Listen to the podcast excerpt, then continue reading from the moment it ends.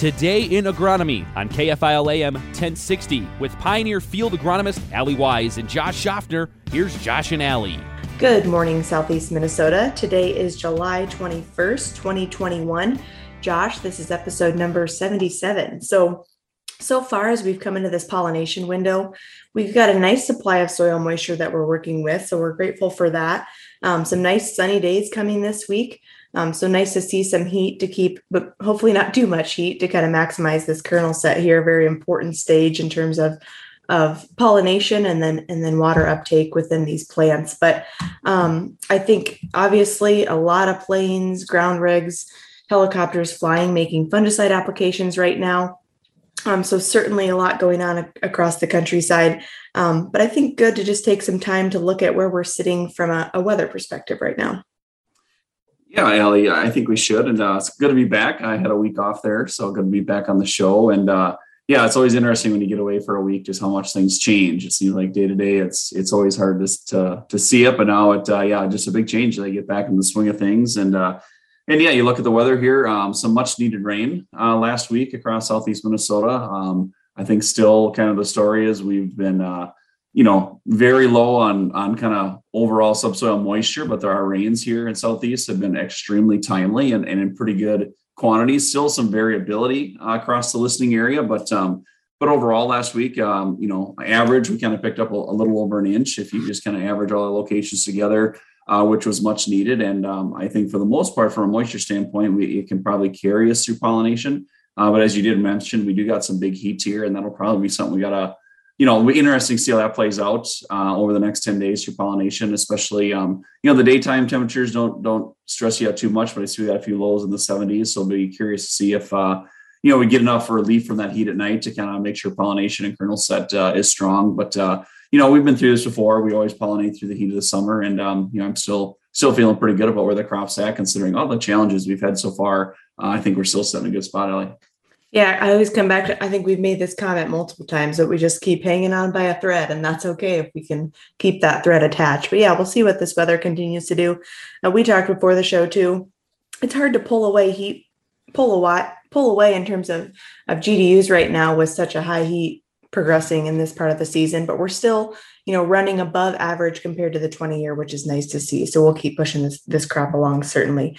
Um, I think from a corn observation standpoint, we mentioned a lot of fungicide applications right now. Did just want to give a brief overview of what we're seeing disease wise in corn currently. I've had quite a few questions on are we seeing tar spot, northern gray leaf spot, um, anything of those sorts. Um, from my perspective, from what I can see disease wise, I'm just starting to be able to find some really small gray leaf spot lesions developing. I would expect we could see those continue to progress this week, especially when you look at gray leaf spot is going to thrive in those environments where we have higher heat versus we start to think about northern corn leaf blight. If we had more moderate temperatures uh, with some moisture, we maybe see those type of lesions start to progress. From a tar spot perspective, I haven't yet seen or heard of anything in our listening area. Um, Josh, anything you've heard from those angles? Yeah, no, no reports from the field yet. Um, I'll be back out there this week and uh, be looking at things. And, and, and, it was great when you mentioned the the northern corn leaf blight needing cooler temperatures. Tar spot's going to have really like those similar conditions to northern corn leaf blight. Um, know, and sometimes you know um, we can see that set in early. A lot of times, if we're going to see northern tar spot, it'll probably be into the month of August when we get uh, you know some longer nights again and some more dewy, wet leaf periods. But um, you know, I would think um, with the forecast we got in sight here, uh, the next ten days, it's going to probably not favor tar spot or northern corn leaf blight, but uh, probably more of a gray leaf spot. Which something Ellie the last three years we're, we're seeing more and more of um, in southeast Minnesota. I'm not saying it's been a yield limiting disease, but it used to be hard, uh, you know, not hard, but it wasn't something you'd run across very often. You know, now it seems like when we're out in September doing a lot of crop evaluations, Allie, we, we tend to see gray spot more and more each year. Yeah. So, you know, from a de- disease perspective, that's what we're seeing. But do want to talk about a hot topic right now, and that would be corn rootworm beetles. So, between the drought last year, lack of heavy freeze this winter, just with those moderate temperatures, a lot of beetle populations out in the corn right now. Even not only in the longer term corn on corn fields, you can walk into pretty much any field and find some pretty significant beetle populations, which which leads us to the importance of you know pretty much all fields needing to be scouted for adult corn rootworms, in my opinion, both continuous corn and even just keeping an eye on your rotated corn fields. Um, you know, Josh, and I think also from a, a, fungicide perspective, considering adding in the insecticide component to control the populations that we are seeing out there. Yeah, yeah, for sure. And no, we talked a lot about rootworm feeding uh, a few weeks ago, and now we're kind of into the adult stage there. Um, something we got to be scouting for. Uh, there are fields out there that have enough populations out there that that could be yield limiting from a, a silk clipping standpoint. So that's important to understand. And the other side of it is, if we just start looking for the future, you know, of control of corn rootworm, it might have to be part of our, our pest management program here, especially if we're going to go corn on corn next year to try to manage those populations. And and the the beetle emergence is is early. There's been a lot of beetle emergence ahead of pollination. So if we are out there doing a fungicide application, um, we're going to time it pretty good. Will we get all of them? No but I think we're timed out better to get good beetle control than what we've maybe seen in, in some other years where they're emerging too late to really time that out. But something we really want to be thinking about. And then on top of that, um, you know, just scouting whether you be using sticky traps observations. It's a very underli- underutilized agronomy tool of scouting because it can really predict kind of what you need to do next year for control measures and something I think we'll want to spend a lot of time with here in late July, early August, getting an understanding of what those populations are and and it kind of help us set up what we need to do for next year. Yep, absolutely. At a break, we'll come back with more topics from the field. Welcome back, listeners. Uh, Allie, uh, first segment there, we got through kind of a lot of the, the hot topics in corn right now. And as we get into segment two, we'll spend this segment uh, focused on soybeans and a lot of things kind of similar going on in the soybean crop. Fungicide applications are are kind of getting started, and our a lot of our beans uh, are entering the stage for that. And also getting a lot of questions on insecticide, and we'll cover some of that. But uh, you know, first, Allie, kind of what are you seeing from stage wise? I'm, I'm, guessing we have some beans that are all of R3 and some that aren't quite there, but uh, what have you been seeing across the area? Yeah, so from my opinion, I think R3 is certainly here, especially on some of our early maturities um, and varieties. And like we talked about, some of those early maturities can really blast through that stage a little bit quicker than you think they would. So keep an eye on those. As for the rest of soybeans, I think you know certainly a large majority that are getting really close to hitting full R3. Um, depending on when you were planted, and a lot will continue uh, to hit that that prime stage over the next several days. What would be your your take on staging for a little further east?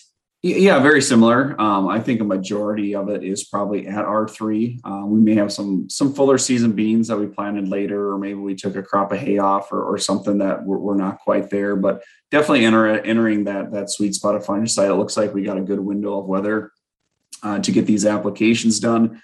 Um, but also getting questions, you know, what are we seeing for bug pressure out there overall? Uh, from what I've seen, it, it's pretty light. Um, there's always a question of do we add insecticide at this time of the year or don't we? And that's always a kind of a coin flip thing, you know, trying to predict the future, what bugs are going to be. Um, you know, the one thing I suppose we should be thinking about, Allie, you know, is to, you know, a lot of us are thinking about soybean aphids, but when you do think about bugs, we have been pretty hot and dry. We should probably be double checking some spider mite pressure especially along the edge of the fields or along the ditch grasses where you'll maybe see that first just to make sure um, there's not you know not an issue with that. But uh, that'd probably be one thing i think we need to take a look at is don't worry about just soybean aphids. Also look at what are some other hot dry pests like spider mites that we, that could justify an insecticide application. And it's always frustrating. You, you don't know what to do in this situation. Uh, you don't want to spray for something that isn't there. However um, it always is a frustrating deal when you go out and spray and then four days later you got bugs coming out your fungicide and you're out there again making another trip yeah, and I agree with you. And and I've not yet seen fields with extensive spider, spider mite damage, but it is on my watch list because of the the weather conditions that we have right now.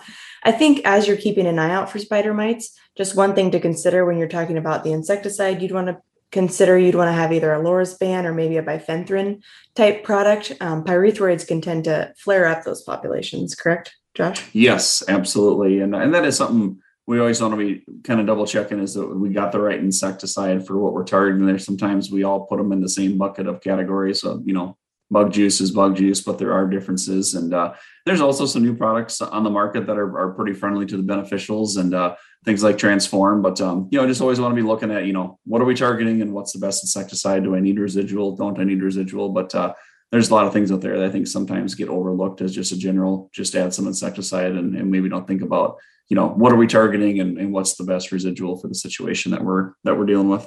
Yeah good points. And i think too and when we're looking at adding an insecticide think of the compounding factor between maybe multiple different pests that you might have in your field. I'm seeing a lot of japanese beetles as well you know tends to take a lot for them to get up to a point of causing significant damage but just another factor of something that's feeding on those plants out there.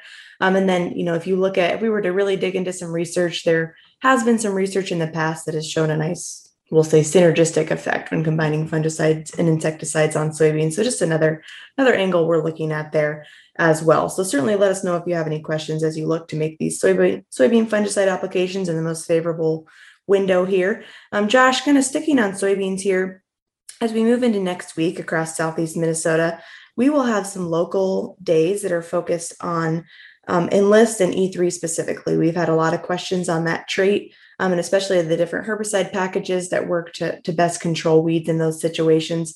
Maybe just an overview of what folks could expect from those days, and if they're interested, who should they contact? Yeah, yeah, I think uh, to handle the first side of that, um, we're, we're really excited about uh, the sites we have. Uh, the one that we have is is just south of Harmony, uh, Minnesota. Um, you know, these sites they're not large in scale, but there's a lot going on. Um, you know, and, and it's nothing that's overly hard to get through or, or walk through, but um, we got a lot of great things uh, from looking at, you know, the performance of pre's versus, you know, skipping the pre and using post. We have a lot of things going on of uh, different mixes. When you think about enlist, you know, being able to, to tank mix 2,4-D and Liberty because, you know, we can utilize AMS with 2,4-D. It's AMS friendly. Uh, there's combinations of that. We also take a look at, you know, um, just Liberty with 2,4-D, just glyphosate with 2,4-D, and uh, then we also get into different weed heights. We get a different nozzles, different rates of water per acre, and different weeds. Um, just a lot of great things going on. And I, I, think as we think about you know how tough some of these weeds are getting to control, it, it's a great way to showcase and, and, and really you know take a look at you know the importance of some of these things and, and having a good plan moving forward. And uh, yeah, we'll be out there next Wednesday and Thursday. Um, so yeah, if you're interested, talk to your, your local Pioneer sales rep. They'll get you signed up and get you a time slot. And uh, you can come out and uh, see Allie and I, and we'll be out there uh, giving tours and sharing a lot of great information. Yeah, so morning and noon sessions, both of those days, July 28th and 29th.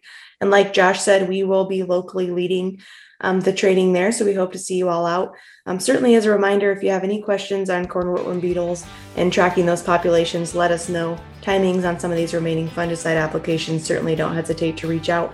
We'll be back next week with more from what we're seeing from the field. You've been listening to Today in Agronomy on KFIL AM 1060. If you've missed part of the show or want to hear more, check out the show page at KFILradio.com or with the 103.1 KFIL app. Stay connected with Allie and Josh on Twitter. It's at Allie G Wise, W I S E, and at Josh Schaffner submit your questions for the show. Tune in next Wednesday for the next Today in Agronomy on KFIL AM 1060